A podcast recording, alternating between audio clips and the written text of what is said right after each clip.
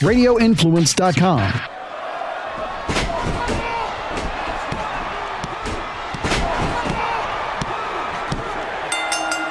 You are sitting ringside with David Penzer on Radio Influence.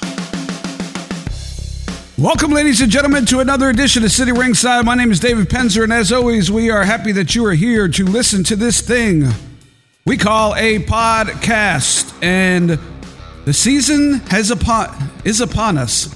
Is that, isn't that how you say it? The season is upon us? See, yeah, the season's upon us. Oh, by the way, ladies and gentlemen, uh, we're doing two special things today. Uh, we are going to answer your questions that you tweeted in uh, about my time in WCW and uh, and TNA. And so I, I said I'd spill it all, and I will spill as much as I can for sure.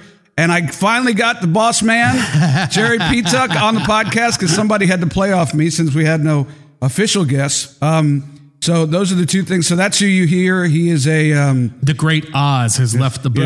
yes, he is he he is um, extremely well known and uh, That's uh, a damn lie. in in in the uh, Tampa Bay market, and um, so we're happy to finally get him on the microphone. I would say that that hundred dollar bill you slipped me helped too. Oh no no no. so so the holiday season is upon us. And you know, after Thanksgiving, all the Christmas lights go up, and nobody answers their phone anymore, and and people go to work for about three hours, and and love being a realtor during that time. But um, that's a whole nother story.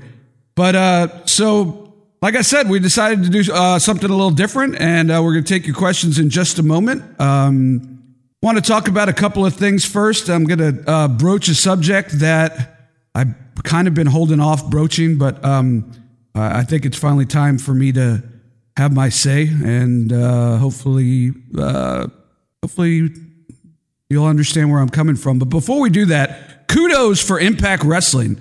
Um, if you are a fan, an old school fan who grew up watching studio wrestling back in the 70s and 80s, what they did on Thursday night with uh, their throwback show, two hours of a studio show with totally different characters, totally different announcers, uh, but but but doing storylines and stuff like that. Uh, I was entertained uh, tremendously.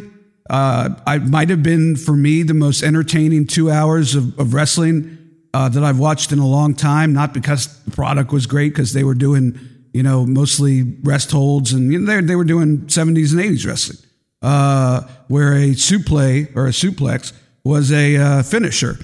But if you if you listen to the commentary uh, that um, that the guys did, uh, Giuseppe Jr. Uh, played by Josh Matthews and uh, Sexton Hardcastle, stealing Edge's old gimmick, uh, played by Don Callis.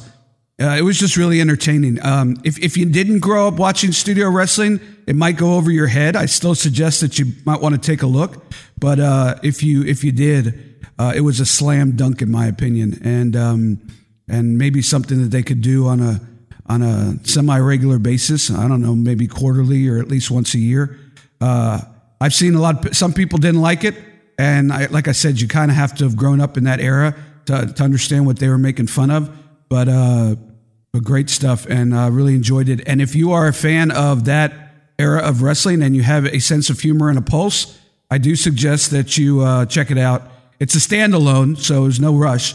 But over the holiday season, I do suggest that you check it out. Um, it aired this past week on AXS TV, and uh, I thought I'd love to hear your, your your thoughts on it. If you thought it was the, the shits, let me know. Let me know why. At David Penzer, all one word, uh, or at Penzer Ringside on Twitter. But um, love to hear your comments. But I, I I was thoroughly entertained and was texting back with Giuseppe Senior, aka Scott D'Amore, during the entire broadcast. So it's kind of was like the icing on the cake to be able to get into the mind of a, of a little bit of what they were going for. So that was pretty cool. Trying to get him on as a uh, to do a cameo, uh, but uh, the, he he's swamped. So maybe down the road, if anybody cares. Uh, it would entertain me, but I don't know if it entertained anybody else. Um, I have bit my tongue over the course of the last several weeks uh, regarding a couple of incidents. Um, one was a couple weeks ago, one was recently.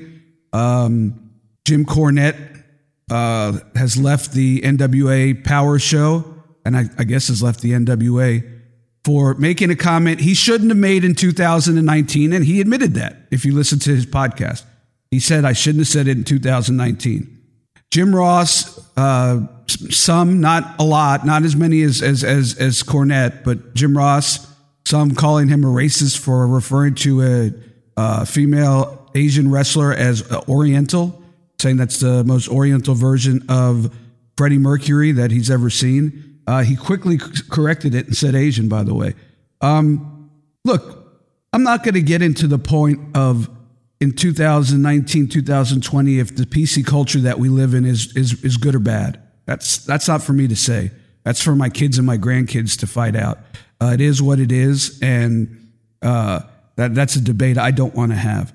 What, what I do want to say is I, I just would plead for some people to, before they use the word racist, for people who grew up I mean, for people now, it's it's it's it's a it's a disgusting word, but especially for people who grew up in the '70s and and and, and '80s when you know, and, and in the '60s, I didn't. I was born in '66, but I didn't grow up and get to see you know Martin Luther King and and and the struggles that African American community overcame. Um, but I know my dad was real big and marched in the rallies and was a huge fan of Dr. Martin Luther King. So. Uh, you know, I grew up in a household where to be a racist was was a disgusting, horrible thing. And what Jim Cornette said, while again not appropriate for 2019, uh, he had said before uh, several times on various broadcast networks that were a lot bigger than YouTube. Not anything bad against YouTube, and it's a, uh, a fun show to watch as we talked to Brian Hebner a couple of weeks ago. But he had said that exact line before. He made it up. He claims he made it up over, uh, with Big Bubba. Said it on TBS. Said it on. Uh, he also said it about Bob Backlund on USA, and, and nobody said a word to him about it because you have to understand, and this is my point. You have to understand we live in a different world. Back in the day, things different things were acceptable. If if you if you don't understand what I'm saying, go to uh, YouTube and pluck two episodes of All in the Family just two from from. It doesn't matter any two really. Uh, not towards the end of the run because they sort of watered down the Archie Bunker character because they uh, it got it kind of lost its zing. But but from the first few three, four, five seasons, and and and you could see that what qualified as humor in the '70s and the early '80s doesn't no, long, no longer qualifies for humor. But just because somebody repeats that in this day and age does not make them a racist. It may make them uninformed. Uh, it may make them, uh, uh, you know, not not aware of the bigger picture. But I just hate that word, that racist word. Uh, my my family adopted. Uh, uh, my sister is Korean. I adopted her when she was two years old. She came over in the seventies, and and I could tell you firsthand that that when people would say, Hey, you know, I heard that your family adopted, they would either say a Korean sister or an Oriental girl. That's, that's just what people said. There's, sorry, uh, sorry, it, it, that's the words people said. Now the world has evolved, and now it's uh, you know it, it's Asian, and, and that's how it's referred to. Uh, but but because somebody drops a word that was perfectly fine to use 30 years ago in the in the live uh, task of doing uh, uh, commentary, I don't think that makes them a racist. Um, I know that doesn't make them a racist. So my point is, everybody makes mistakes. We live in a t- totally different world. The jokes that, like Cornette, like the ones Cornette was saying, you would hear African American comedians like Redd Foxx, uh, and and you'd hear those jokes on the um, the uh, what were those roasts that were popular, Jerry? In the uh, oh, the old uh, like Don Rickles. Don Rickles, but it was uh, Dean Martin, Dean, Martin. Dean Martin roast. I mean, go back and watch a Dean Martin roast, and and and the the African American. I mean, they would be run out of town for what they said back then. So it's and my point is not that it that, that it was right back then. My point is it's a different world, but you can't hold people to, that lived in that world where it was okay to not make a mistake now and then. And so that's my rant. Uh, it's not much of a rant, actually. I just wanted to address it. I just, I, I really wish, I really would implore those who use that horrible word to to really give it a lot of thought before throwing it out on Twitter. It's real real easy to throw stuff out on Twitter, folks. I know. Uh, I've, I've done it, but uh, you know, uh, I try to before I hit uh, send or whatever it says on Twitter. I try I try to look whatever I put over a few times, and there's been a lot of times that I haven't hit the button. Uh, but I would just uh, just just my two cents, and and and uh, I guess uh, if you're listening and you are one of those people, you're not wrong for thinking that those comments, especially the the Cornette comment, was inappropriate. That he admitted it was inappropriate, but uh, but just wait a minute, wait wait wait a, a few minutes, and and take a deep breath before using a horrible word like racist over one comment that was from a different time and a different era where those comments were acceptable. So that's it. And uh, hey, again, if you think I'm full of shit, well, you are. If you think if you don't like what I'm saying, if you have a different view, I love to to debate. Ask Jerry Pita. Jerry, do I love to debate? This is the guy that sends me texts in the middle of the night that goes, "Do you just see that? Do you see that?" I'm like, "No, dude, I was sleeping." He loves to debate. I love to debate. Hit him up. So, and I don't get mad and I don't block people. I did block one person, I have to say. Speaking of blocking people, I also blocked Chris Cruz like a long time ago, and boy, he's. I wasn't planning on talking about it, but I, I don't care. I'm, we're telling all today, baby. He's he's in the news. What a what a joke. What a joke. If you don't like what a pro- how many times have I said this? If you don't like a product, don't buy it. What a stooge. He was on my case for about a month, a month and a half, and it was fun at first, and then he got personal. Then he like started. He found my my realtor ID number, my real my license number, and he was like putting it out on social media, and I had to block him. I didn't even know how to block people. I don't. Chris Cruz, man, if you're listening to me, please get help. There's, you got problems, and if you're not familiar with, what I'm talking about, I guess uh, Chris Cruz has been obsessed with trying to get uh, AEW in trouble by the Baltimore Sports Commission, Athletic Commission for the uh, Kenny Omega Jon Moxley hardcore match and is like obsessed with it where he, he won't let it go. So they have to at least pretend that they're doing a an investigation in it. So I, I don't I don't understand what makes him tick uh, but I just say Chris Cruz get a life and that's it and with that we're gonna answer some questions I'm gonna try to be as honest as I can uh, a lot went a lot went by very quickly in WCW so um, I've thought about a lot of these questions. A lot of them were really good. Most of them were good. If we don't get to your question, we'll probably do this again sometime around Christmas. So, uh, so if we don't answer your question on this podcast, we will for sure answer your question at a later date. Thank you all for participating. For those who did, and with that, for the first question that I have to answer, I will throw it to the boss, Jerry Pita.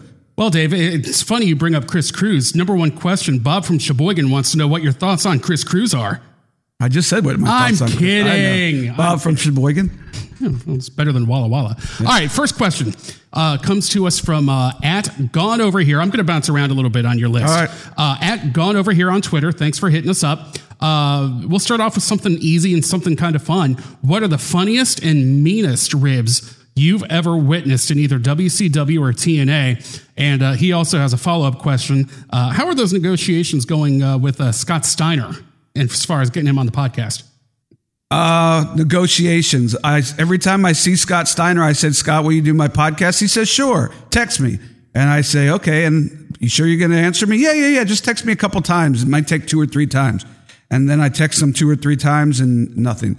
And when I saw his brother, Rick Steiner, he, he, he said, you do realize he's working you. He's never going to text you back. He just doesn't want you. He wants, he just wants you to quit bugging him. So negotiations, I, I think negotiate. I would say they're stalled. How's that, Jerry? Negotiations are stalled. I'd love to get Scott Steiner on the podcast, uh, to, to, to date the, by the way, uh, Scott Steiner back in the day, legit in WCW towards the end, legitimately scared me. And I still don't know I still don't know if he was if he was literally losing his mind over the politics and the craziness and the the, the, the stress, or if he was just playing a character because he never stopped playing it.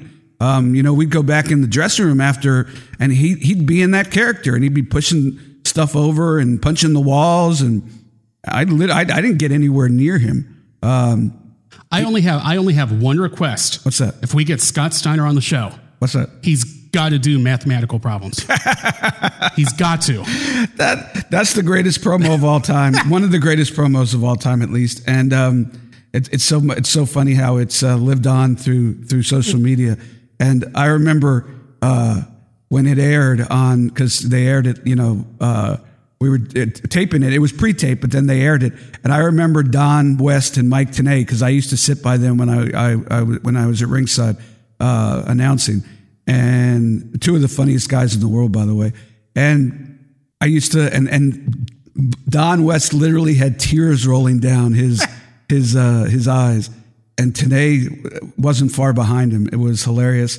Uh, but but you never you never know uh, whether Scott was really that character or not, and he he won't answer me. The, the good thing about Scott character is Scott Steiner is, or the bad thing about Scott Steiner is, you ask him a question or you say something, and he pretty well much just nods his head with a kind of smirk on his face and says, you know, kind of answers your question and blows you off. So. Uh, Funniest and meanest ribs you ever witnessed in WCW. My, I don't know if I ever discussed this before. The rib on me was, and, and I don't know that it was funny or mean. It was just pain in the ass.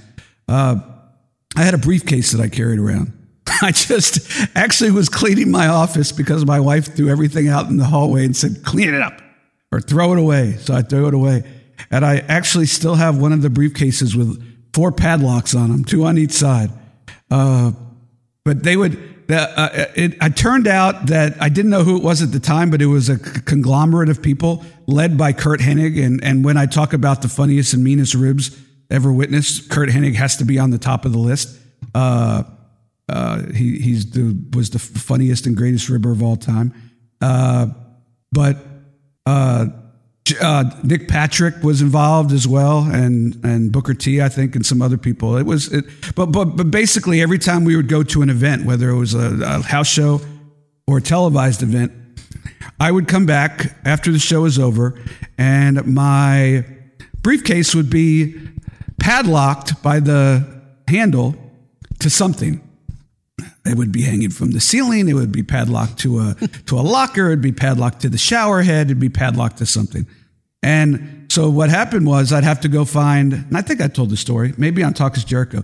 Uh, I I had to go find the uh, maintenance guy for the building to get a, uh, uh, we call bolt cutters to get the get them off. But the funny thing is, they couldn't get the padlocks off. They could just get whatever they were attaching to because that was skinnier. Usually, it was a, a chain.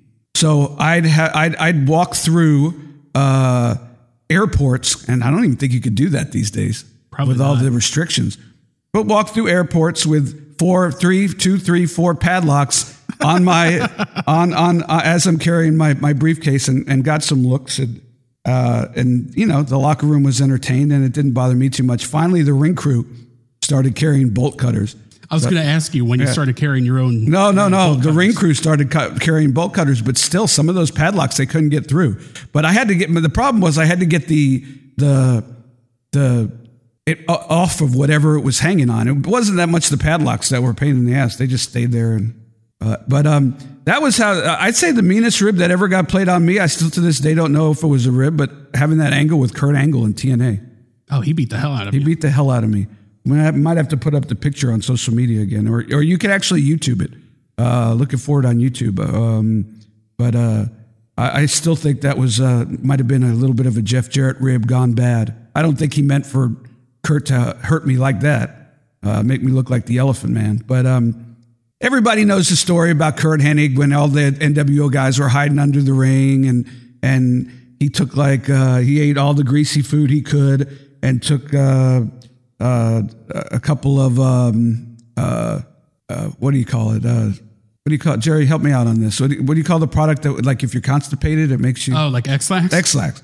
And um, and then he actually rolled. I watched this. Now I didn't watch him insert it, but I watched this. I watched him roll up toilet paper into like a ball, like the size of maybe the the your pinky. Uh, well, maybe not maybe, mine, maybe not yours. Certainly not uh, the big shows. Uh, pinky uh, nail, and uh, and then he laughing the whole way. He just had this look on his face and he's laughing and he's smirking. And Curt, what are you doing, man? I'm to put this up my ass so that so nothing comes out until the time is right. And um, and uh, and and yeah, so uh, we're on live TV, and all the NWO members are in the ring. There's a buck under the ring, or a bunch of them. There's a bucket under the ring, and, when the time was right and the pyro went off, Curt Hennig uh, extricated the little pieces of uh, paper towel that he had rolled up and extricated everything else uh, that he had inside him into the bucket. Uh, nobody could go anywhere because they had to do a run in later in that uh, in that segment. So uh, I think Scott Norton puked. so you got the, the the crap and the puke. And uh, it did go on to uh, be one of the more famous ribs. I remember one in TNA when Kurt was up there. I went up to TNA before I became a ring announcer. I was going to help them. They were having, uh, having their guys do indie bookings, and Bill Behrens was working on it, and Bill couldn't do it for some reason anymore. So because I had had a in your face booking site uh, in 2001, 2002, they were going to have me handle all the uh, the the indie bookings. So I went up. They flew me up to Nashville, and um, uh, glad I, am glad the whole thing happened. It didn't end up working out as far as me booking the talent, uh, and I don't even remember why. Uh, but I'm glad I did because that's uh, the the time I got to go to uh, to the famous uh, Nashville bar. Tootsie's. Tootsie's. Thank you. Love Tootsie's. Tootsie's with Kurt and did, gargled some shots and um, and he sang some songs, and uh, it's a memory I always have dear. But but I remember that. Um, so it was after the show was over, and and um, Kurt Smart had smartened me up earlier that he had stolen somebody's check. I don't even remember who it was. Maybe James Storm or Chris Harris, somebody like that. You know, they got paid. They got checks there at the at the fairgrounds. So he had stolen their check, and he literally he literally for 45 minutes after the show was over, watched this person search desperately for their check. They were searching under the bleachers because there was a talent meeting earlier in the day to talk ironically about me booking the talent. There, he was searching under the bleachers. He was searching his bag, and Kurt was smart enough not to go close enough where he would, under, you know, understand that um, that it was a rib. But this person was, and and uh, and but, but every once in a while, Kurt would throw out, "Did you search under the bleachers? Remember we had a meeting up there."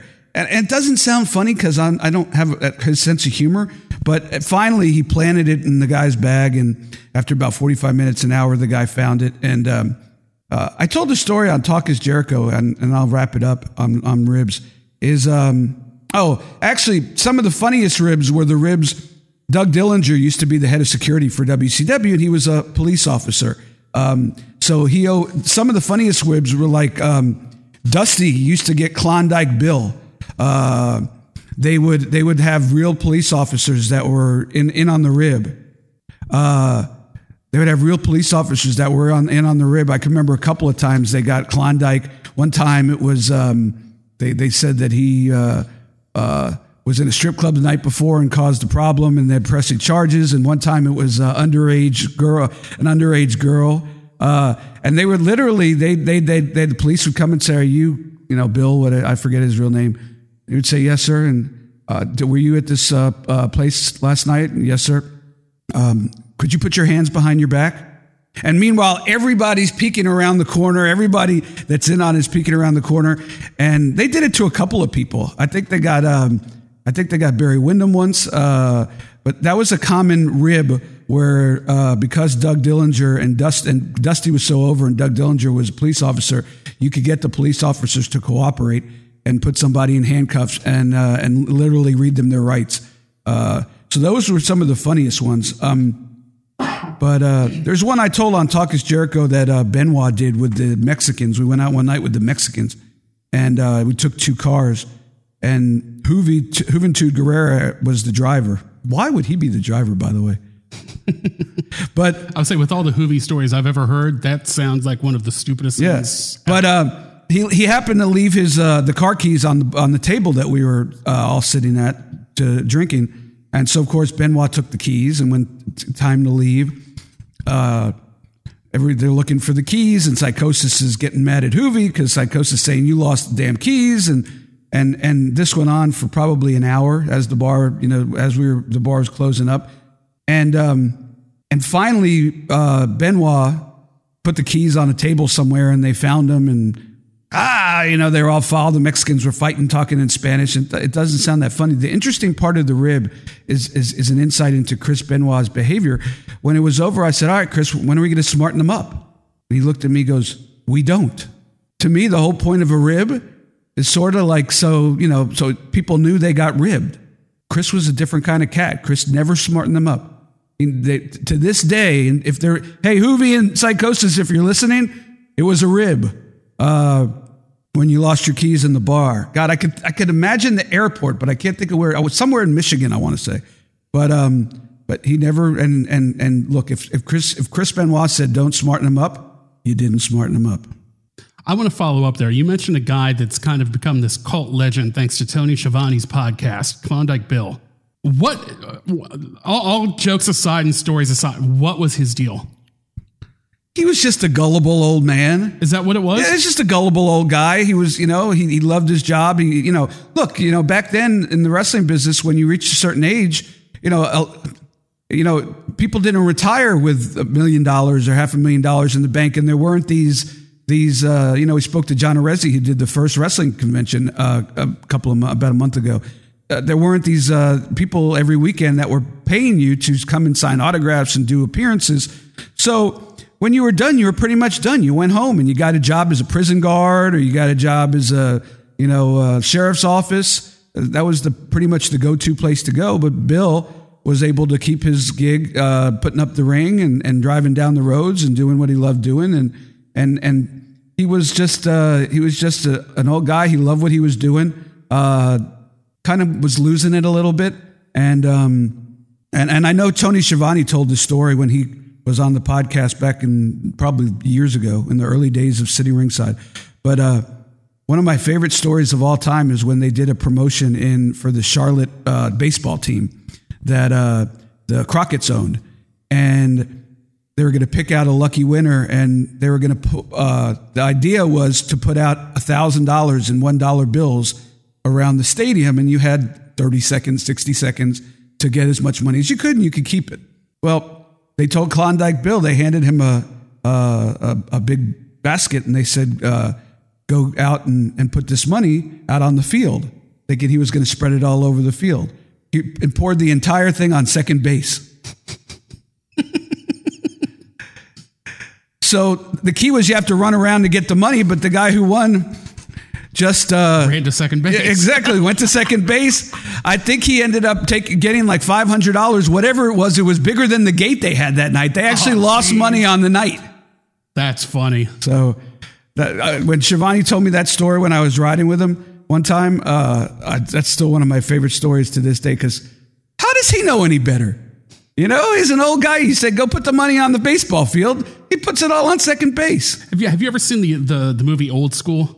I don't. the one so. with Will Ferrell, and they they start their own fraternity. I, when I think of Klondike Bill, I picture Blue, the character Blue. I never saw the, the little movie. guy that like talked the the the sorority girls into Jello wrestling in the basement. That's what I envision. So I, have always wondered if Klondike Bill, if if this was like really him no, I, I think he played along a little bit. You know, in the wrestling business, you got to play along a little bit. You know, I would act when I didn't really care anymore about the the, the locks on my briefcase because I knew that I had a, a, a, you know there was already the ring guy waiting there going, all right, where'd they where'd they get you this time? But I would play along a little bit and and, and act a little annoyed because you got to play along a little bit. But um, but uh, but yeah, uh, Klondike was pretty much Klondike, pretty much what what Tony ta- uh, talks about, and. uh he was just happy to be there and afraid that he would lose his gig and and so you know and, and they loved to rib him and I could remember two or three times that he ended up in handcuffs thinking he was going to jail and Dusty would come out ah Dusty you got me again you son of a bitch uh, so he was just an easy target. He's yeah, exactly kind of like I was. That's funny because my briefcase was left there all alone for the entire show because I was out by the ring. But I'm not comparing myself to Klondike Bill. All right, well, let's move on. Uh, Next question comes from uh, Steven Spradlin. Who, in your experienced mind, is the best ring announcer in wrestling today? He also asks what your favorite gimmick match type is. My favorite gimmick match is the Royal Rumble. Love it. Love it. Love the Royal Rumble. It's coming up here in uh, about a month and a half, and I don't always. I usually try to watch all of WrestleMania, uh, but sometimes I even don't see all of that. But I always watch the Royal Rumble match live. Uh, it's a lot of fun. Uh, there's always somebody, you know, a bunch of people who are uh, surprises, and it's always coming down to the last minute. So uh, that was a Pat Patterson invention, and uh, without a doubt, my favorite type of gimmick match. My least favorite, by the way, is uh, anything on a pole, bro. Just saying. Uh, you know, I can't answer the, the question about the ring announcer because in my mind, and this is not a cop out, but in my mind, and you could call me on it if you want, Jerry. In my mind, a ring announcer's you could find anybody, and WWE has found any, and, and not, not take anything away from them. It's hard to get up in front of a crowd and, and announce, you know, people, but you could find anybody almost who looks good and, and, and you know, to, to, to read, you know, ladies and gentlemen, uh, this match is scheduled for one fall, introducing first, you know, from this place weighing this much here. You could do any, you could, you really could find almost anyone who's outgoing to do that. In my mind, what a ring announcer is supposed to do is keep the audience engaged when when there are no matches or in between the matches and promote the things that are coming up. Promote the merchandise and promote the websites and promote the, the, the things that are coming up. And i don't go to a lot of house shows. Jb was great at it uh, when when he was there for uh, impact wrestling tna uh, jb came up with the uh, the who wants to go backstage gimmick which always worked. I mean because who doesn't want to go backstage at the end of the night so we'd have people yelling and screaming for hours on end just to hope to be the one that they picked to go backstage. And um, of course, everybody, we always, every time we always brought somebody backstage. I, I would say there was a couple times that uh, the tapings ran. No, uh, I'll, I will not get into that uh, backstage, but it was a great gimmick and it worked. That's awesome. And it was JB's idea, and that's the kind of stuff that I consider a good ring announcer. I I have heard that JB uh, does come out at certain times during commercials and before the uh, tapings at Full Sail. Really? And I don't think they do the backstage thing anymore. Uh, but uh, he does come out and, and get the crowd warmed up and throw out T-shirts and and so he's still doing that, which I was surprised to hear. I found that out a couple weeks ago. Um, the guy uh, we had, as as I mentioned, every once in a while we did a um, we do a wrestling convention twice a year uh, here in the Tampa area, Championship Wrestling from Florida Fan Fest, and one of the people who attended uh, now rings the bell at NXT. So I was asking him about you know different things that are going on, and and uh, he did mention that uh, that JB. Uh, comes out and that he that this, this person who rings the bell throws out T-shirts and works with JB to keep the crowd entertained. Um, so I, I, don't know. I, I, don't know if um, Justin Roberts does that. Uh, I'm assuming he does, but uh, I have to get to an AEW taping. Uh, hint: come to Florida, Tampa, please, uh, uh to see if he how much he engages the audience. Uh, I know that um, Melissa Santos is very, very well thought of. Uh, she does a great job, you know, in, in, the broadcast and lovely to look at. Much more lovely than Justin Roberts and Jeremy Borash, and certainly more lovely than me. but um, but uh, you know, I don't know. I, am not trying to run away from the question, but I, would like to see what they do when when when they're not just introducing talent and and working the crowd, and then I'd be able to answer better. Speaking of JB, why do you think they're not utilizing him more on on WWE TV on on camera as opposed to using him, you know, behind the scenes? Do you, do you think they just feel his strong suit is behind the scenes? It is or? really his strong suit is, and and from what I understand, he he does a lot of the creative packages create. He, he does the creative on them, and then when when when Impact Wrestling, when TNA was down to nuts and bolts, and I'll give me and Jeremy have not always seen eye to eye. We're not best buddies. You know, we don't. There's no heat. I don't think. Um, there's a little bit of professional, probably uh, uh, competition, uh, but he. I give him credit for the backstage thing, and I give him credit. He taught himself how to uh, edit.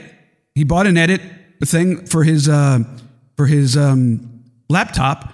He taught himself how to edit videos, and he because they they needed somebody to do it, and he was working and getting a paycheck, and he had time during the day or during the week, and so he taught himself to do that. So he co- he was very very very instrumental in, in almost all of the Hardy stuff, right? Um, and edited almost all of that stuff, and and creativity creative creatively creatively um, was very, very involved in that. So uh, my, my take is that Triple H sees him as more uh, beneficial creatively and and and technically as far as editing these packages go. Uh, but I was inter- I, I was surprised to hear that he does still go out and entertain the fans, which is smart because he's good at doing it. Um, uh, he's as good as anybody I've ever I've ever seen. I count myself as somebody who's pretty good at it. Gary Cappetta's fantastic. Was fantastic at it. Uh, we've had him on the podcast. If you want to go back and listen to the um, that that episode uh, in the uh, archives, but um, so I, I, hope to see more house shows or more live events now that we have more companies, and maybe I could answer that question better when I see how they work uh, work the arena and not work the TV. Yeah, I mean, I know the WWE tends to lean more toward having female backstage reporters and, and things like that, but you know, Jeremy was just so good in that role with with Impact and with TNA. WWE never, and I mean, even when they had Howard Finkel, they never had the ring announcer play to the crowd. I, I, we talked about it with Justin on the first episode of Sitting Ringside, and Justin wrote he he he what he did in WWE and what even Howard Finkel did in WWE. And in my mind, Howard Finkel's the best of all time, hands down. Uh, and I wish him the best uh, with uh, ongoing issues that he has. Uh, I hope you have a great holiday, Howard, if you're listening. And he might be. You never know. Howard's a big fan. But um, but they they never uh, they never really entertained the audience. They never counted down to you know one of my big things was counting down to when we were going live on on Nitro or Thunder, and and they never really did that. They they, they a lot of it they did through videos, pre-taped videos, and to this day they still they they do a lot of it through videos. So when they're when they're pushing the concession stand or or the merch stand or they're pushing their pay-per-views or they're pushing their different products. That's all done through video on the on the big screen in between the matches at the house shows. So it's, it was always just a different type of. I followed, you know, Howard Finkel followed uh, what Vince wanted him to do, which is what everybody has since followed, and I followed what Gary Cappetta was doing, which was a much more interactive uh, uh, kind of relationship with the crowd. And it's just it's it's funny that you know that there was two different ways of doing things, but uh, but still, Howard's the greatest of all time. Gary Cappetta, definitely second behind him. Love you, Gary. All right. Well, Charles Rob, uh, Charles Robinson. yeah, Charles Robinson. That Charles guy. Redman. Yeah, Little niche. Uh, Charles Woo! Redman uh, hit you up about Eddie Guerrero. Um, he wants some uh, Eddie Guerrero stories. He said he, you know, he's always heard that Eddie was a character, but hasn't really heard many, you know, direct stories about Eddie. So, what do you have? I actually thought hard about this, and I got a story about Eddie Guerrero that pretty much sums him up in in in one story uh, that that uh, I don't think has ever been told. Uh, I'm pretty almost positive it's never been told, and it kind of it's kind of embarrassing when you think about what we used to do back in the day to kill time driving from town to town when there were no cell phones and you didn't always get a radio signal or you know. Uh, the only thing that was on, I'm on AM, was the uh, the guy who uh, who, who, who believed in aliens. You know, Art Bell. Art Bell, yes, thank you very much. And um, Eddie Eddie would flip on a dime, and you just never. There was no leading up. He didn't have to. You know, sometimes when he drank, you know, but all the Guerreros when they drink, and we had Chavo on talking about that. Uh, when uh, when all the Guerreros when they drank, they would flip on a dime, but Eddie would flip on a dime. You just never knew when, and then he'd laugh about it, especially if he wasn't drinking. Um, so we had a trip that we did in a kind of a van. They, they call them an SUV now, but it was a minivan. And it was me, uh, Dean Malenko, Brian Hildebrand, Mark Curtis, God bless him, uh, Eddie, God bless him. I can't think of who the fifth person was, and it really doesn't matter. Um, I had, and, and, and we had a uh, cassette tape player in the car. So I had gotten, you know, we all grew up in the 70s, same kind of age. So I had gotten like this best of the 1970s tape.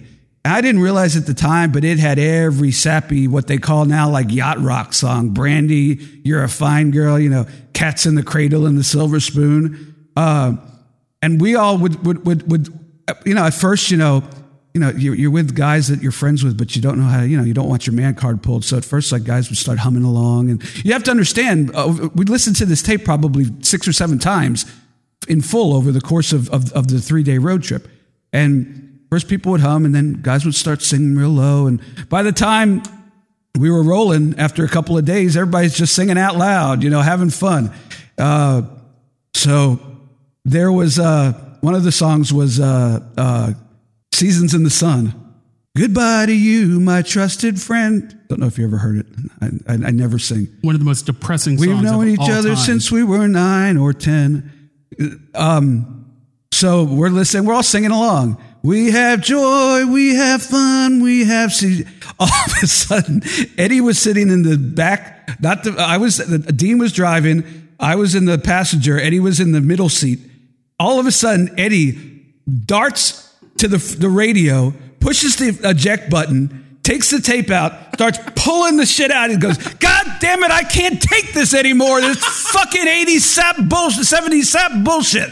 And took the fucking tape, destroyed the tape, and threw it out the window. so Seasons in the Sun broke him He broke him. broke him. Terry, Jacks. Jacks Terry broke Jacks him. broke him. But um, that was Eddie, and then we laughed about it the rest of the trip, but we didn't sing anymore because he had thrown out and broken and destroyed and thrown out the window the tape. But I'll never forget that, and it was a great story. I can hear I can hear Eddie with yeah, that yeah, yeah. accent. Yeah. Oh, God that's his. Damn it! I can't listen to this shit anymore. Fucking seasons in the sun. That's funny. I actually had the pleasure of meeting Eddie once. Um, it was like, you know, these guys get home, their their hours and, and schedules are just crazy. For whatever reason, I, I was of all places, and you're going to know exactly where I'm talking about, Dave. The Walmart in Tampa, in North Tampa, on Dale Mabry and, and Ehrlich, right? Not that anybody listening to this has any idea where the I hell know exactly where it is. I think I passed it yesterday. Okay, I was in there at like two thirty in the morning one night, and this would have been. Eddie was Eddie might have been champ in the WWE at that time, but it was like two thirty in the morning, and I was just coming out of work, and he was the nicest guy I've ever met in my Oh, life. Oh, he is. He until he's not anymore. Yeah, uh, And he does didn't have a mean bone in his body. Well, the he had a temper, but he didn't have a mean bone in his body. Well, the funny thing was, it was like I said, it was like two thirty in the morning, and I just kind of looked at him, and I mean, obviously, he didn't know who the hell I was because you know who would, and I and I you know I introduced myself and, and yeah was was very nice to him. I said, "Why the hell are you in a Walmart at two thirty in the morning?" And he kind of chuckled. He goes, "When else could I go to a Walmart?" and I just stopped That's and went, true. "Touche." That's true. But yeah, he would he couldn't have been any nicer, and and you know it was such a such a pleasure to meet him, and and I, I think actually I think Vicky might have been with him. Did she live here in, in Tampa? yeah, with yeah, him? They lived here. Yeah, Su- super nice guy, and uh, like I said, he had a temper, but not a mean bone, not a bad. But you know, there's a lot of guys who who you know could be you know have have you know I don't I what's the word I want to use you know who could who who who lose who lose their temper and don't feel bad about it. He always felt bad about it. You know, 20 minutes after he threw out Terry Jacks out of the out of the the and uh, out of the van, he was going, "Sorry guys, man, I just couldn't take it anymore." And we're just laughing about it because that's it. Hey, by the way, um, uh, somebody also asked, "Is Kevin Nash?" Is, I just noticed it because they also mentioned Scott Steiner, and we already hit on Scott Steiner. Somebody mentioned, uh, "Is Kevin Nash as funny in real life as he is on camera?" He is funnier in real life than he is on camera, and it's not even close.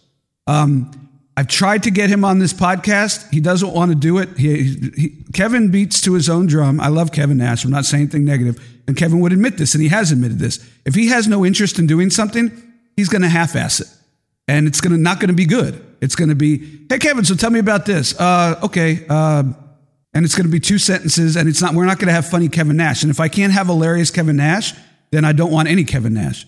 But he, uh, you know, if we, he, he actually said he'd come on and talk politics. So maybe as the um, 2020 election gets closer, uh, we'll have him on to talk politics, which we don't really talk on this show.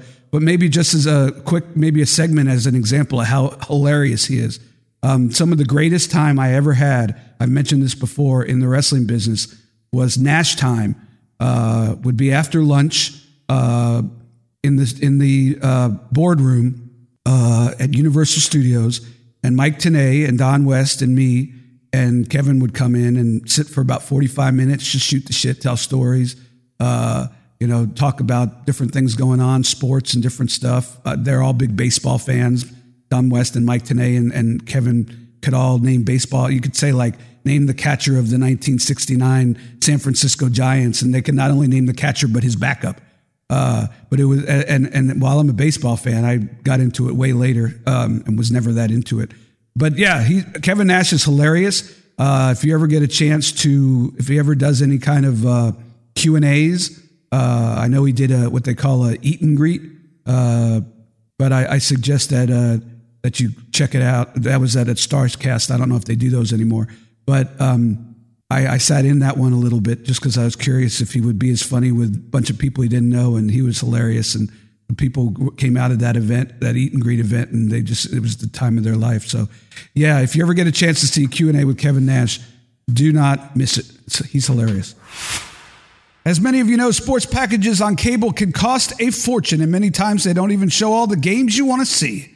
That is why having ExpressVPN is an absolute must for any sports fan. ExpressVPN has helped me save hundreds of dollars on sports subscriptions just this year alone. They also let me stream all the games I want to with no restrictions, and here's how it works. ExpressVPN tricks the sites into thinking that you're located somewhere else in the world. This lets you watch games that are blacked out in your region and buy sports subscriptions that cost less in other countries. You could use ExpressVPN to stream all sports the NBA, the NFL, even the English Premier League. You name it, they have it. Looking forward to watching my Tampa Bay Rays through ExpressVPN coming up in 2020, hoping for another great season. But I will tell you that as a huge fantasy football fan, and anybody who listens to this podcast knows that I am a huge fantasy football fan, it's frustrating to have blacked out games. You know, you have a, your local team's game and maybe another team's game. So I've been using ExpressVPN so that I could have all the games uh, and just go back and forth and kind of see almost like my own red zone channel. Uh, so I'm looking forward to using ExpressVPN as well for the playoffs. I can't believe football season's already over and or close to over and the championship games. My prediction, by the way, 49ers in Baltimore. ExpressVPN is also so easy to use. You just fire up the app, pick a location you want to appear from, and hit connect. Where do I want to be from? I want to be from Kazakhstan. ExpressVPN is incredibly fast and works on all your devices, even your smart TV, so you can stream sports in HD from anywhere. That's how I use it, as a matter of fact. And even when I'm not watching sports, I always have ExpressVPN running on my devices 24 7 because it encrypts my data and keeps it safe from hackers and prying eyes. You get two for the price of one. A great company and a great deal. So listen, save money and watch all the games you want to with the best VPN for streaming sports. Visit expressvpn.com slash ringside today. Get three extra months for free. That is expressvpn.com slash ringside, R I N G S I D E. Three extra months, absolutely free. You can learn more. I have been enjoying ExpressVPN during this entire year, saved me a ton of money, and got some great games that were blacked out in my area. I implore you to check it out, get your three months free, and enjoy the postseason of the NFL on ExpressVPN. Well, the great Fowler, not sure what makes him great, but you know, the great Fowler. He's a fan of mine. That that's what makes him great. That's what makes him great. Actually, he's got a great question. It's something I've wanted you to talk about before, and and you've never really dove too into it. But you know, he asked, you know, since you don't have an agenda, can you discuss the role guys like Meltzer had and how widespread the newsletter, insider info, and, and stuff like that were in both companies? And, and I'll piggyback on that. Uh, you know, what was their impact, especially now in the social media age? Well, we've talked about it before a little bit. We talked about it when Meltzer was on. Is that uh, nobody would dare read it, in, you know, in, in sight of anybody in the company. You know, when I would drive down the road with Dean Malenko and I'm just uh, for example, or, or an Arn Anderson and Charles Robinson, I'd have the sheet sheets in my briefcase and they'd be hidden. And I would not take them out. Uh, I would not say I had them. And I would say probably 80% of the talent and probably 90% in the office did the same thing. They wouldn't admit they have them. They never read them in public, but they read them and they had them. And, uh, so it's just funny now that it's all out in the open and everybody can talk about it. But I was always one of the things I was afraid of when they when uh, they would mess with my going back to an earlier rib when they would mess with my briefcase is I would was always afraid that they'd find the kayfabe they'd find the the the kayfabe sheets and and you know they I'd, I'd get you know called a mark or whatever you know but but you know eh, like I said at the end of the day everybody everybody uh, I don't want to say everybody 90% of the, of the people in the business were reading the kayfabe sheets because that's sort of how you found out everything that was going on. There was no internet. And um, so um, I do know Meltzer was very close with um, Zane Bresloff, who was very instrumental in WCW uh, in the Monday Night Wars. His official job was as he booked the buildings, but he did so much more than that. Um, Dave Meltzer was very close with, with Zane, and, and Eric was very close with Zane. A lot of the stuff that you hear now, where Meltzer and, and Eric clash on either uh, whoever's podcast or on a panel discussion or whatever, um, in my opinion, just knowing what I know, is is probably stuff that Meltzer said, a conversation that Meltzer had with Zane, and then a conversation that Zane had with Eric that mentions stuff that happened in that conversation, but probably wasn't word for word. And so now in Meltzer's mind, he had one conversation with Zane, but Eric had a totally different conversation with Zane. So in Eric's mind, Meltzer's full of crap. But in Meltzer's mind, he had that conversation with Zane. It just wasn't the same one he had with, with Eric. Um, so as far as how, how to roll, how, what his role was, I, I don't know so much in WWE. I know that he talked to Vince a lot in the during the steroid trial days and when the company uh, had problems. I know that uh, after that, uh, I think Vince pulled away from Meltzer a little bit, but uh, but I know that he was very instrumental in uh, bouncing ideas off of Zane Bresloff, who was very instrumental in bouncing ideas off of Eric Bischoff, uh, and then you had the success of WCW. So you could kind of put two and two together there. Cool. Well, 20 years of Nitro hit you up on Twitter. He's at 20 years of Nitro. Um, asked a couple of questions. First one, we'll start off with, uh, you know, he says Eric Bischoff credits Scott Hall with creating the Crow version of Sting. And, you know, he said that he thinks Scott Hall actually backs that account. And as I recall, when you had Scott Hall on the, on the show, he, he vouched for that. But I guess Guy Evans in the Nitro book uh, said that a production guy may have done it. Who actually did it, and what are your memories of that? Here, I, I, God, for the longest time, I couldn't. It's not really a production guy. The guy you're talking about is uh, was in charge of all the props and the safety and all that. And you know, if they wanted the ring, like this week on AEW, the ring opened and guys came from underneath. If they wanted that, then this guy did that. If they wanted, uh, you know, any kind of, if they wanted the monster trucks. Uh, uh, uh, to do stuff, he took care of that. So he was like a prop. I would say a prop and safety, and um, he was sort of a stunt guy. So his name was Ellis Edwards. For the longest time, I'm driving to my parents for Thanksgiving, and uh, I could see Ellis Edwards in my head, and I can't think of his name. And it finally came to me, Ellis Edwards. And I think he was working with WWE. I'm not sure if he still does. I have to ask uh, one of the agents that I'm friends with. But um, yeah, up until recently, at least, he was working with the WWE. I think what I don't know this this the answer to this question 100. percent I think what they're getting at is that Scott Hall came up with the, the character, the actual character. And I think Ellis might have came up with the dropping him down from the ceiling gimmick, mm. or at least was very instrumental in that. Uh, so I think that's where there might be some confusion.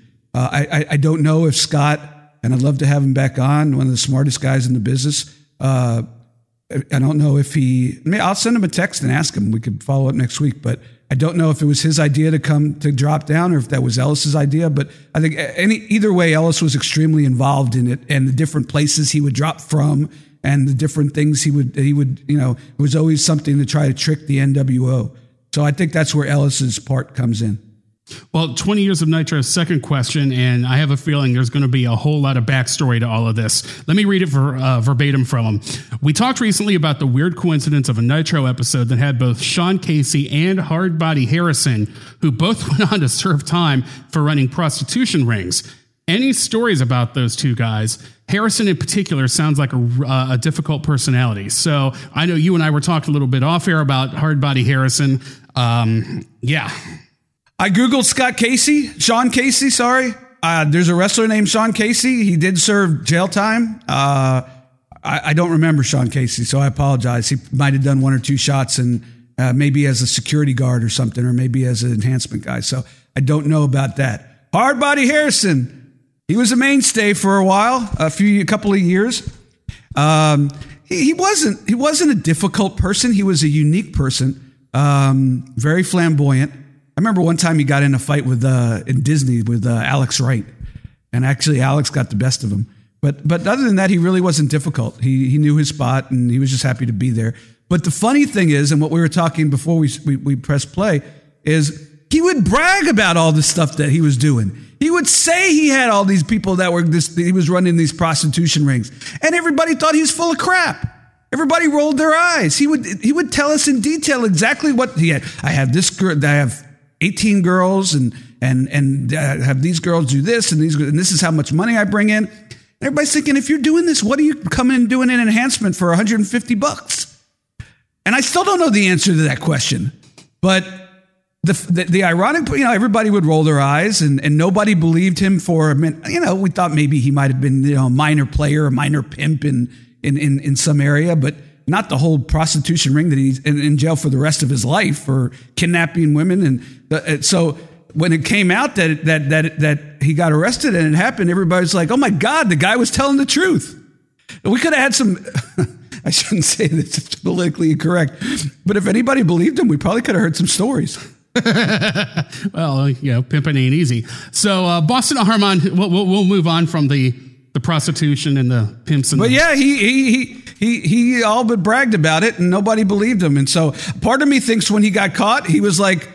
Uh, I'm going to jail for the rest of my life, but yeah, these guys, these guys in the locker room now know that I wasn't full of crap, and they're gonna, they won't roll their eyes at me anymore. I think part of them was relieved. Wow, that's insane.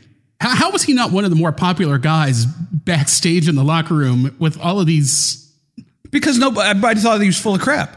I mean, if I think if anybody in a heartbeat thought he was really doing what he was doing, a probably he wouldn't have been employed there. But but b uh, think about it. I mean, I'm I'm sure that Eric and I know Kevin Sullivan had heard the stories about him bragging about the prostitution stuff, uh, or being you know being a pimp or whatever he was doing. Uh, nobody believed it. He had a, he wouldn't have, he wouldn't have had a job. He wasn't you know nothing against him. He was a good athlete and decent wrestler, but he he was he was just an enhancement guy and um and and did a good job, but not like he he he, drew ratings. Um, so you know, you look back and you say to yourself, if anybody even thought for a, a, mic, a nitro minute that uh, that he was really doing what he was bragging about doing, he wouldn't have had a job. So, like I said, I think there's a part of me that were like that that where he was relieved when he got caught because uh, I, it must have been frustrated that he was telling the truth all that time, and everybody rolled their eyes, thought he was full of crap.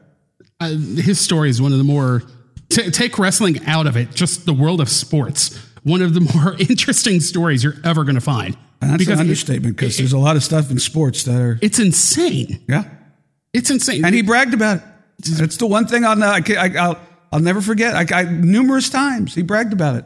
Son of a bitch, he was right. Do do a little. If you don't, if you're not familiar with the story, I, I highly suggest you do a little homework on this guy. It was a major prostitution ring. I know. I, I remember when he got busted. and We're like, seriously?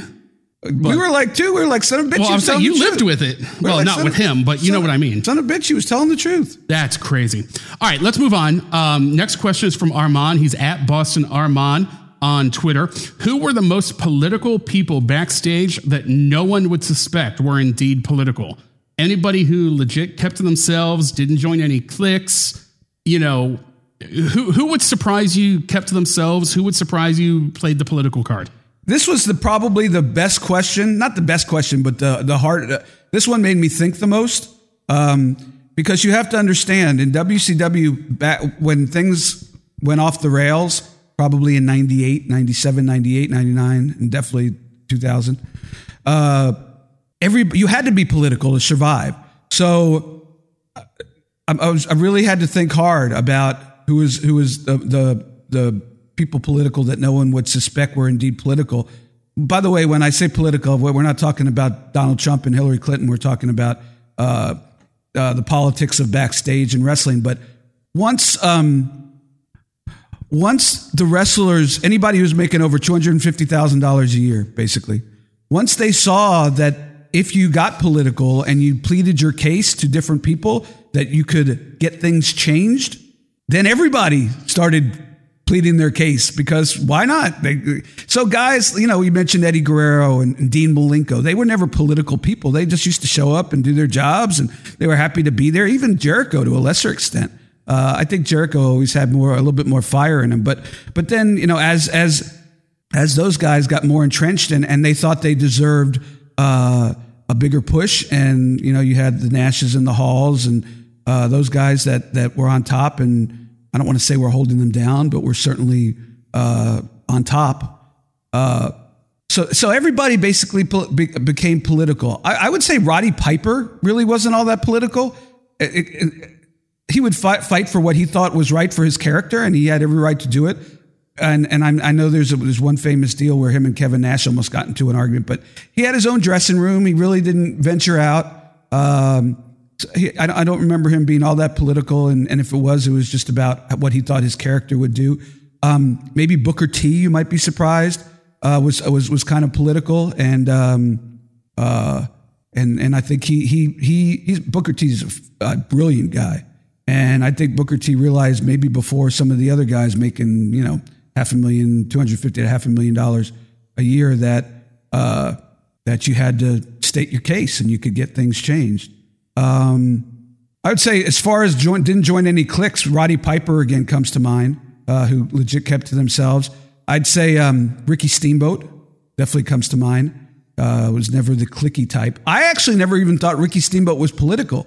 But if you hear Ricky Steamboat talk now, he was a little bit more political than than than, than I thought so at the time. He, he but he picked his spots, and it wasn't during it wasn't during that time. It was more towards the end of when he was in Jim Crockett and then going to WWF and then coming back uh, in the late um, in the late 80s, early 90s. So, um, but but yeah, you you hear him now on Q and A's and stuff, and he was a lot more political uh, than he ever led on to. But good for him if you're able to keep it to yourself. Um, but yeah, by by I would say by 1997, if you made like I said, more than two hundred and fifty thousand dollars a year, you kind of had to. It was if you didn't, you kind of were were done. You, you you you were done. You were not going to get rehired, or you were jobbed out.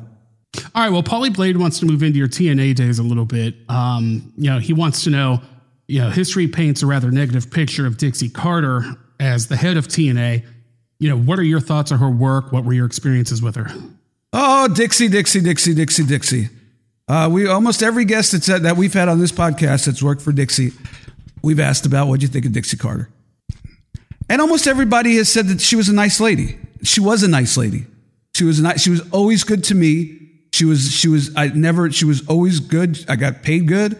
Uh, uh, I got put up in the company hotel. I got. Uh, uh I got uh, my my gas money paid for. Uh, was always good to me. If anything, she I think sometimes she wanted the crowd to cheer too much. And uh, by saying that, I mean, I think like she thought if they were quiet at all, that meant the match, match wasn't very good. And it's sort of the precursor to today's wrestling with the flip flop and fly, where everything's talked about in advance and planned out in advance. So there's no downtime, but it was right in the middle where sometimes it was good to have the audience have a little bit of downtime so they could build up to something. And sometimes it was a little bit frustrating because if they got a little down, during a match, she'd come up to me and she'd say, David, get the crowd going. And I, because I had been around the business for a while, I, I, didn't think it was appropriate for them to be screaming and yelling at the time. But when the boss tells you to get the crowd going, you get the crowd going. Um, I would say that when I was in WCW, there was a time, and I, I don't want to sound full of myself now, but I was full of myself then. And when I say full of myself, let me tell you how. When you're going from town to town and you have uh, wrestling fans that want your autograph. You have wrestling fans who know who the hell you are. Wrestling fans who want a picture with you. Uh, stuff like that. And the crowd reacting. It becomes intoxicating. It's a drug. It's I don't did never did a lot of drugs, but I know people who did, and people who did a lot of drugs said it's one of the most intoxicating high they ever had. Is the roar of the crowd and the fact that people that you're you know quote unquote a star, celebrity. Uh, and I, I, do think, if I'm being honest, and I said I wouldn't pull any punches, I do think Dixie might have gotten caught up in that a little bit. Um, but I got caught up in that a little bit, and I'm just, I was a freaking ring announcer. It's just hard in this business not to. Dixie would go out before the show, and people would want her autograph, and because she was the owner of the company, and and and and and people would want to take a picture with her, and that gets intoxicating at times. And and and I think Dixie would probably admit that she probably got a little bit. You know, I admit it uh, uh, we were having a conversation about my son was in a wedding party, his first wedding party. Uh, he's 22, his first wedding party. His friend got married, so I was talking to him about the, the wedding party. Um, and they were asking me, my, my two sons were asking me who my uh, best man was. And I told them the name, and they'd never heard of him. Who the hell's that guy?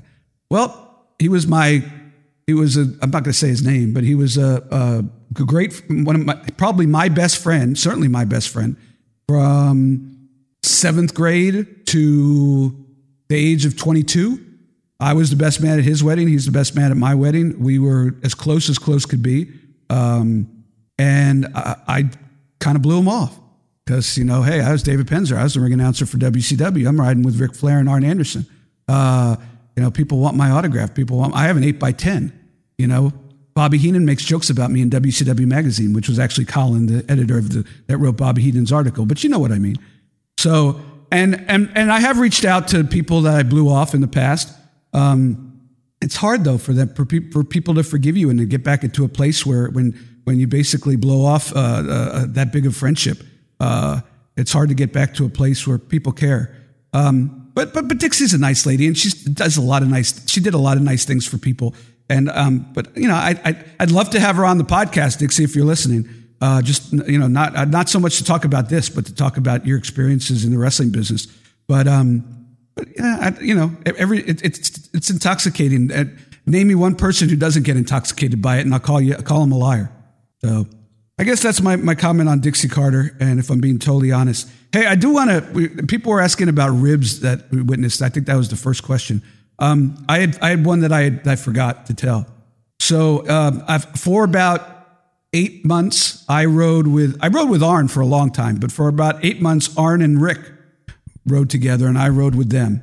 And there was a time back at the end of the Crockett's where Ric was having some uh, some some anxiety type issues. Let's just say that.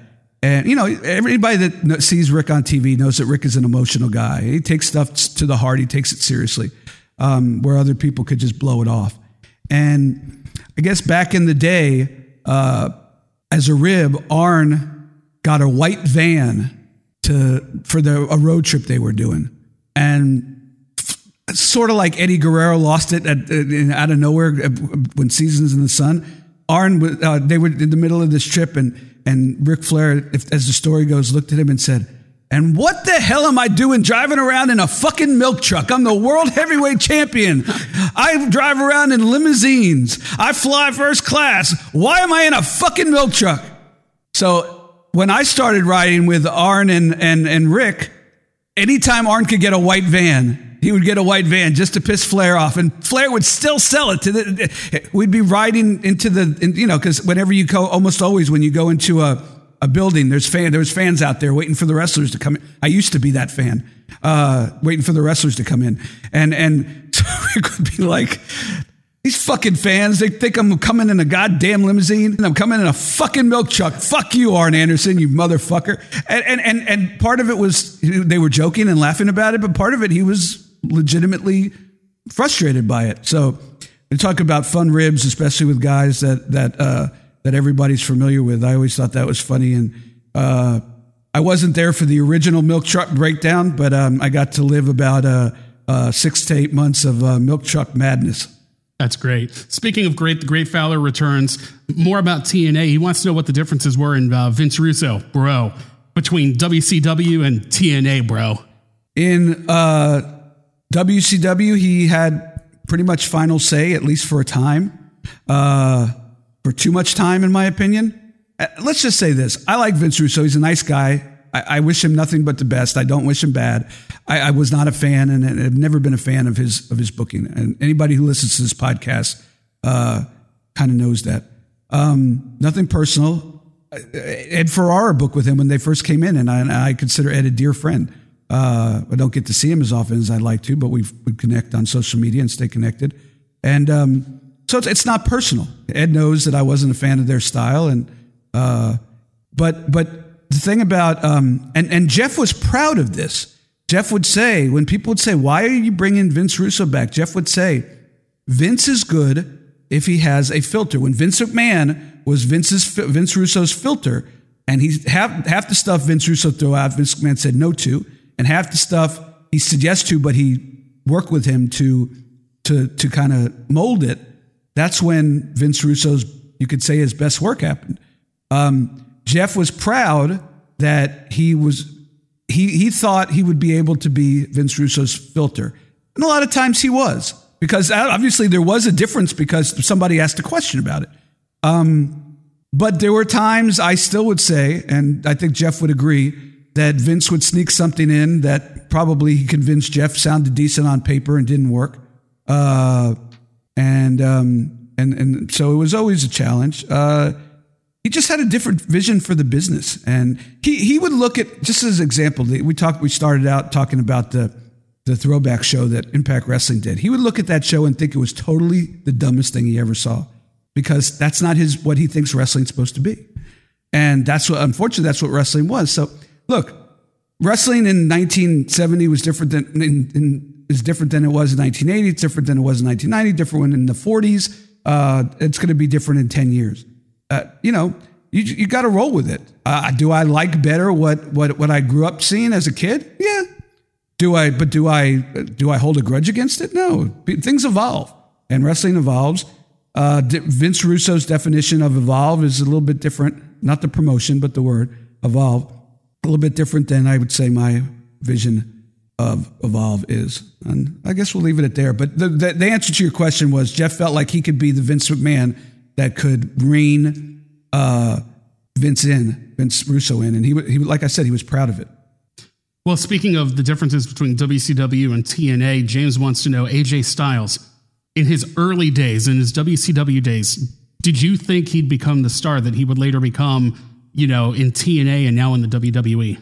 I say this not to brag, but anybody could go back and and, and look, uh, do your homework. The moment I saw AJ Styles, and I don't even remember where it was, it might have been in uh, Bill Behrens' territory. The moment I saw AJ Styles, I knew AJ Styles was something special. Did I think he was going to, you know, back then, you know, you were, it was a big man's business. Did I think he was going to be a world champion, uh, a, a major, one of the top guys in WWE down the road? Probably not. I don't think AJ would have said he thought he was going to be that. I thought he was, he was a star. He was one of the best wrestlers I ever saw. Um, I was instrumental uh, in in getting him into WCW, and I was working in talent relations. Uh, me and Terry Taylor were big fans, and we pushed to get him in. Uh, when the XWF was formed, that we've talked about, AJ Styles was slated to be one of the top cruiserweights uh, on, uh, uh, and then you know once he started with NWA TNA. I knew that he was going to blow it away. Like I said, I, I can't say that I thought he would be a top WWE guy. That one sort of that you know we talk about the evolution of the business that one is, is, is due to the evolution of the business and really i think what what made that possible is him taking a risk and leaving impact tna at the time and going to new japan pro wrestling and showing that he could be a major player in a major promotion and a major you know sell out domes and stuff like that but um look people had their i remember sitting there with my oldest son when aj styles debuted at the royal rumble and uh, how long before Vince, you know, uh, you know, makes AJ Styles into a job guy, you know, because Vince probably, you know, the, the stories at the time and the kayfabe sheets, always back to the kayfabe sheets, which are now, which is now the internet, really. Um, the story at the time was that Vince thought he was too small, Vince wasn't convinced, blah, blah, blah. So, you know, you kept waiting for Vince, but Vince pushed him to the moon. So Vince saw something in him, and, and God bless him because the guy's a star and he deserves it all. And I always, ex- I, like I said, didn't expect he'd be as big in WWE, but expected that uh, when he started out that he'd be a big star. He just did things that nobody else could do, and he made it look easy. Is there anybody from back in that time that you thought would be bigger than what they ended up being? I mean, because the name that comes to my mind is Chris Harris. Everybody knows that he flopped poorly as Braden Walker. Is there anybody along those lines that you thought this guy's got it made that just kind of fizzled out? Off the top of my head, not really. Um, I'm trying to think of, of all the different characters. There were some guys that I thought would be bigger that are now getting their comeuppance, like Christopher Daniels and Frankie Kazarian, um, who I thought could be bigger players, but now in AEW are getting their, their chance. And I'm, and I'm glad that we've spoken to both of them on this podcast, both great guys, both extremely talented. Um, not really, but uh, there was a guy that AJ Styles teamed with named Air, Air Paris, Paris, who we brought him in with him in WCW. And I was convinced that Air Paris would be as big a star as AJ Styles. Uh, I don't know why he left the business, but he decided to walk away after a while and uh, never looked back. And so he, he never made it. But I, I thought I thought Air Paris would be a big star, and I, I still think if he'd have stayed at it, he could have been a big star. But uh, it took time. Uh, and and hey, by the way, props to if, if you're gonna shit on people, you might as well uh, compliment them. Props to Vince Russo and Jeff Jarrett, and I wasn't shitting on Jeff, but and and and those in TNA for for pushing um, uh, AJ Styles and and Samoa Joe and guys like that, like they did. Um, it took WWE a while to realize that their their value. Um, but uh, but props that they that they gave them platforms because those guys are were extremely talented, are extremely talented, and uh, it's great to continue to see guys like Joe and, and AJ Styles either on top of the card or in Joe's spot right now because he's injured. You know, being featured as a commentator. But he's another guy who's funny, but you just never know it. There's a whole group of wrestlers that are funny, but you wouldn't know it from their promos. Samoa Joe's one. Brad Armstrong, rest in, uh, rest in peace, was one. Dean Malenko, who I hope to have on the podcast here, uh, uh, hopefully in the new year, uh, is hilarious with one-liners, but you just wouldn't know it really from his promos. But there was a lot of guys. There was there was always a group of guys who were funny and fun, you wouldn't know it from their even Arn Anderson. I think there's a lot of people, even though Arn Anderson was a great promo, and and the stories of, that have been told about him were always funny. I think people that hear him on the podcast now and to hear the way his delivery is. Um, we talked to Conrad a little bit about it a couple months ago. Uh, are starting to realize just how talented, uh, as far as comic and, and, and, and telling funny stories, Arn Anderson really is. I know that Arn once tried to do color commentary, wasn't good at it. And he, he admitted, he said, you know, he was one of the best promo guys in the business. Still maybe is to this day. Uh, even though he's not doing any promos other than his podcast, but you know what I mean. Um, it just he didn't transfer to to, uh, to to color commentary. He just wasn't good at it. I actually remember hearing him because I was the ring announcer. It was in Macon, Georgia. It was like a WCW worldwide taping, and they had him sit in on a couple of matches. And after after he did it, he was like, when Tony Schiavone said, "Tony, I may be known as a funny guy in the business and a good promo, but that was the drizzling shit." he knew it. All right, we'll wrap up with this. Um, this is from at Violence Puso Bro. Say that 10 times fast. When it comes to WCW and TNA, what are your favorite memories? What are your worst memories? Um, I'd say probably my worst memories during TNA was getting let go the first time. Well, that's fair. Uh, it was funny. My wife had uh, we had we had uh, just bought a, her a new car, uh, and a part of the as, as you all know, when you're uh, you know trying to figure out how you're going to pay your bills based on your income, part of that uh, income was uh, was TNA, the gig with TNA, and it was good money uh, for a ring announcer. And so we had just bought a new car, and, and I told the story before. Terry Taylor, whenever he would call, would say, "Penzer" or whoever he would call. This is Terry Taylor calling, and I'm not calling to fire you, just so that nobody, you know. And so I remember getting the uh, getting the call. Hi, Penzer, this is Terry Taylor. And I said, and? Because I got bad news. Ugh. And it wasn't, it wasn't, I didn't get fired for cause or anything like that. It was um, always stated that if Jeremy was not going to do backstage interviews anymore, that I, I came in when Jeremy moved to backstage promos, which he was great at. Probably second best to Mean Gene of anybody I've ever seen. And that's really a compliment. Um, it sounds like I'm kissing Jeremy's ass on this show. I actually, we, we don't really have a, a, relationship. I just have a lot of respect for the guy. Um, but, uh, but it was always said, you know, my TNA deal was supposed to be one week, supposed to be one week. And Jeff said, come back the next week because Jeremy was doing really good with the promos and he cut out a niche for himself. If you remember correctly, when Eric and um, uh, his business partner from the Wonder Years, Jason, Jason Hervey, Jason Hervey was, uh, came in and started doing stuff. Eric was never a big fan of Jeremy Borash. And so Jeremy stopped doing the backstage interviews and they'd have uh, Jason Hervey ask the questions from behind the camera. They were looking for a new, you know, something, you know, different, you know, instead of an interviewer, which has been a wrestling staple for, you know, going back to the 50s. They were, they just had somebody asking questions from, you know, off camera and people would answer it. So, you know, I, I got let go, and J, uh, JB moved back into the ring announcer role, and uh, and and that's what it was. Um, I obviously worst memories during WCW was when it was sold. Um, other than that, there wasn't a lot of bad memories.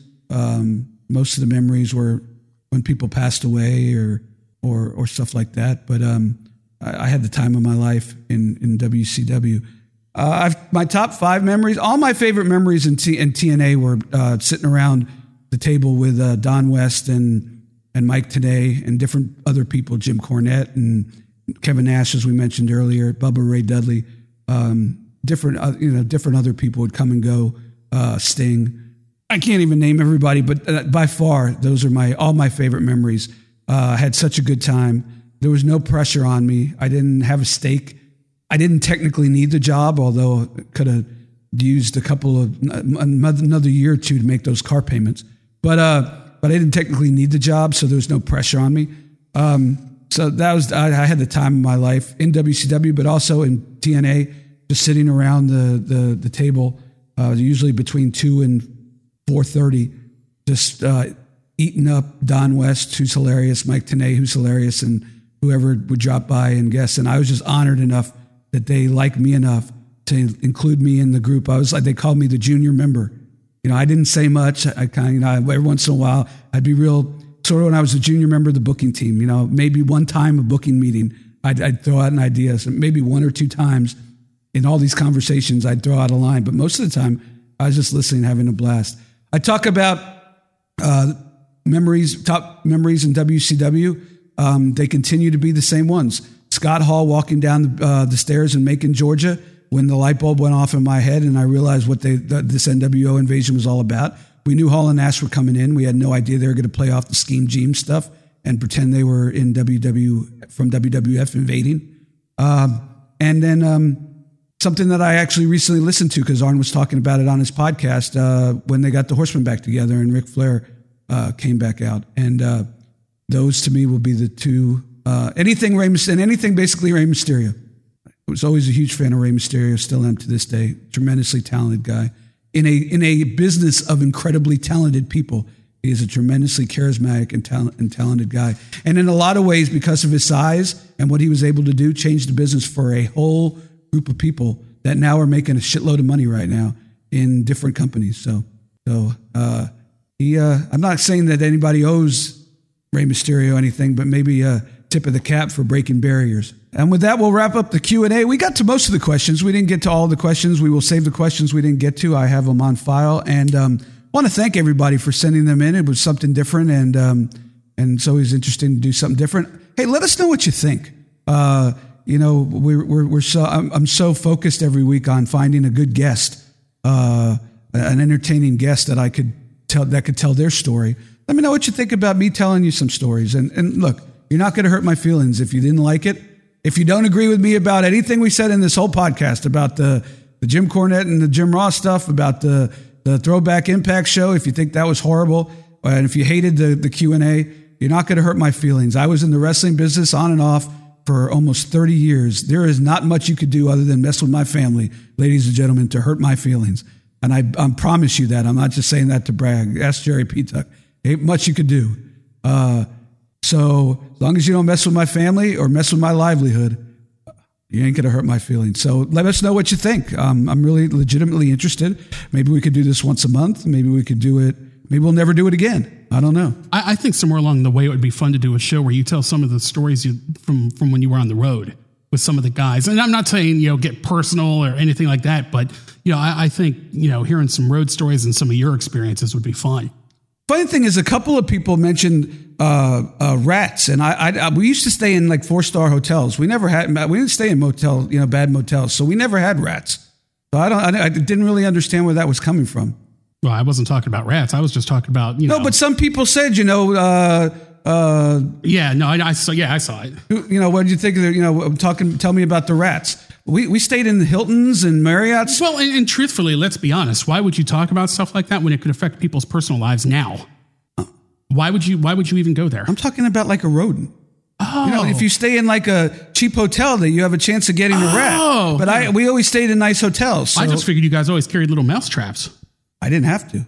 Or was that was that the ECW guys? To, to, all kidding aside, folks, were there ring rats? Yes. Was it something that I perused in? No. Uh, I was t- deathly afraid. Uh, if I'm being honest, I had two little kids and a wife, and I didn't want to lose what I have. And thank God, knock on wood, uh, uh, my wife is still with me. God knows why. Uh, but that wasn't one of the reasons. Uh, but they were there. But uh, funny, funny, funny, last funny story actually. But since we already wrapped this up, is they were there and people knew they were there. I didn't really pay much attention to them. It was always funny watching the different guys interact with them. You know, especially the guys that weren't married. The you know the young guys, the Juvis and the Rey Mysterios. Well, Rey might have been married, so maybe not him, but uh, you know the young guys that weren't married that uh, that didn't have anything to lose. What the hell? And um, so they were there, and then all of a sudden, like around 1998, they disappeared. And I remember sitting in a bar one time, and a very famous wrestling person, who I won't mention his name because I don't even want to tie him to this conversation, but somebody who would you would definitely know, who I hung out with, looked at me and said, "Penzer, have you realized that all the rats are guys now?" And I looked around the bar, and it was all wrestling guy wrestling fans. There was not a there was not a woman to be had in the entire other than the bartender and the production people because the production but and and and it, like on a dime it flipped. They went away. I don't know to this day why. I don't care why. It wasn't something i got involved in. But i just remember it flipped on a dime. They just stopped coming like within a month.